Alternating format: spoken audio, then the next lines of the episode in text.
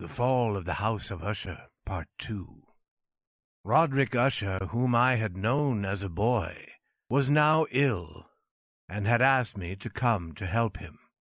When I arrived, I felt something strange and fearful about the great old stone house, about the lake in front of it, and about Usher himself. He appeared not like a human being, but like a spirit that had come back from beyond the grave. It was an illness, he said, from which he would surely die. He called his sickness fear. I have, he said, no fear of pain, but only the fear of its result, of terror. I feel that the time will soon arrive when I must lose my life and my mind and my soul together in some last battle with that horrible enemy, fear. I learned also, but slowly and through broken words with doubtful meaning, another strange fact about the condition of Usher's mind.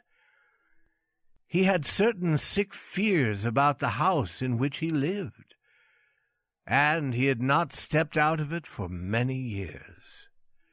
He felt that the house, with its grey walls and the quiet lake around it, had somehow through the long years gotten a strong hold on his spirit. He said, however, that much of the gloom which lay so heavily on him was probably caused by something more plainly to be seen, by the long continued illness, indeed the coming death, of a dearly loved sister his only company for many years.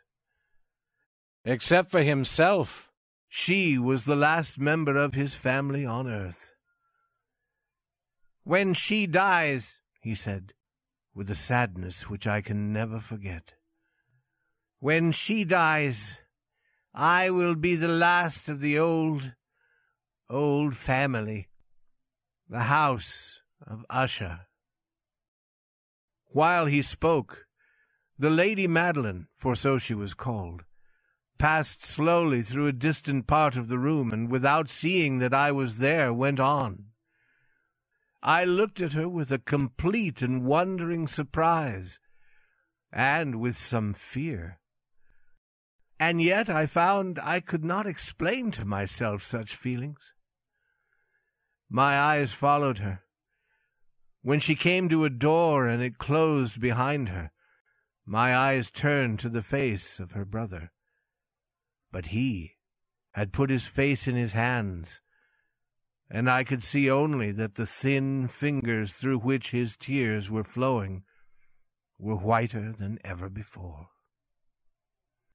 The illness of the Lady Madeline had long been beyond the help of her doctors. She seemed to care about nothing. Slowly her body had grown thin and weak, and often for a short period she would fall into a sleep like the sleep of the dead. So far she had not been forced to stay in bed, but by the evening of the day I arrived at the house. The power of her destroyer, as her brother told me that night, was too strong for her. I learned that my one sight of her would probably be the last I would have. That the lady, at least while living, would be seen by me no more. For several days following, her name was not spoken by either Usher or myself, and during this period I was busy with efforts to lift my friend out of his sadness and gloom. We painted and read together or listened as if in a dream to the wild music he played. And so, as a warmer and more loving friendship grew between us, I saw more clearly the uselessness of all attempts to bring happiness to a mind from which only darkness came, spreading upon all objects in the world its never-ending gloom. I shall always remember the hours I spent with the master of the house of Usher. Yet I would fail in any attempt to give an idea of the true character of the things we did together. There was a strange light over everything. The paintings which he made made me tremble, though I know not why. To tell of them is beyond the power of written words. If ever a man painted an idea, that man was Roderick Usher. For me, at least, there came out of his pictures a sense of fear and wonder. One of these pictures may be told, although weakly, in words. It showed the inside of a room where the dead might be placed, with low walls, white and plain. It seemed to be very deep under the earth. There was no door, no window, and no light or fire burned. Yet a river of light flowed through it, filling it with a horrible, ghastly brightness. I have spoken of that sickly condition of the senses which made most music painful for Usher to hear. The notes he could listen to with pleasure were very few. It was this fact, perhaps, that made the music he played so different from most music. But the wild beauty of his playing could not be explained. The words of one of his songs called The Haunted Palace I have easily remembered. In it I thought I saw, and for the first time, that Usher knew very well that his mind was weakening. This song told of a great house where a king lived, a palace, in a green valley, where all was light and color and beauty, and the air was sweet. In the palace were two bright windows through which people in the happy valley could hear music and could see smiling ghosts, spirits moving around the king. The palace door was of the richest material, in red and white, through it came other spirits whose only duty was to sing in their beautiful voices about how wise their king was. But a dark change came, the song continued.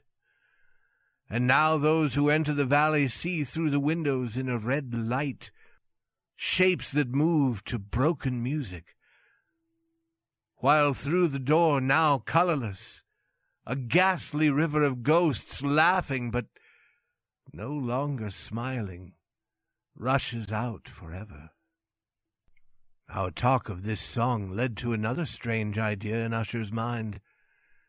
He believed that plants could feel and think, and not only plants, but rocks and water as well. He believed that the gray stones of his house, and the small plants growing on the stones, and the decaying trees, had a power over him that made him what he was. Our books, the books which for years had fed the sick man's mind, were, as might be supposed, of the same wild character. Some of these books Usher sat and studied for hours. His chief delight was found in reading one very old book, written for some forgotten church, telling of the watch over the dead. At last, one evening, he told me that the Lady Madeline was alive no more. He said he was going to keep her body for a time in one of the many vaults inside the walls of the building. The worldly reason he gave for this was one with which I felt I had to agree.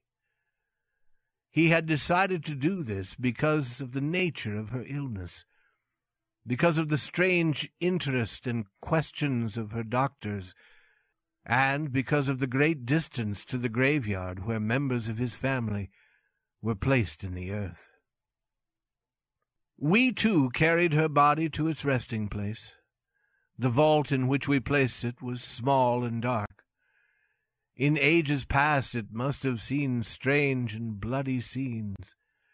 It lay deep below that part of the building where I myself slept. The thick door was of iron, and because of its great weight made a loud, hard sound when it was opened and closed. As we placed the Lady Madeline in this room of horror, I saw for the first time the great likeness between brother and sister. And Usher told me then that they were twins. They had been born on the same day. For that reason, the understanding between them had always been great, and the tie that held them together very strong. We looked down at the dead face one last time, and I was filled with wonder. As she lay there, the Lady Madeline looked not dead, but asleep, still soft and warm, though to the touch cold as the stones around us.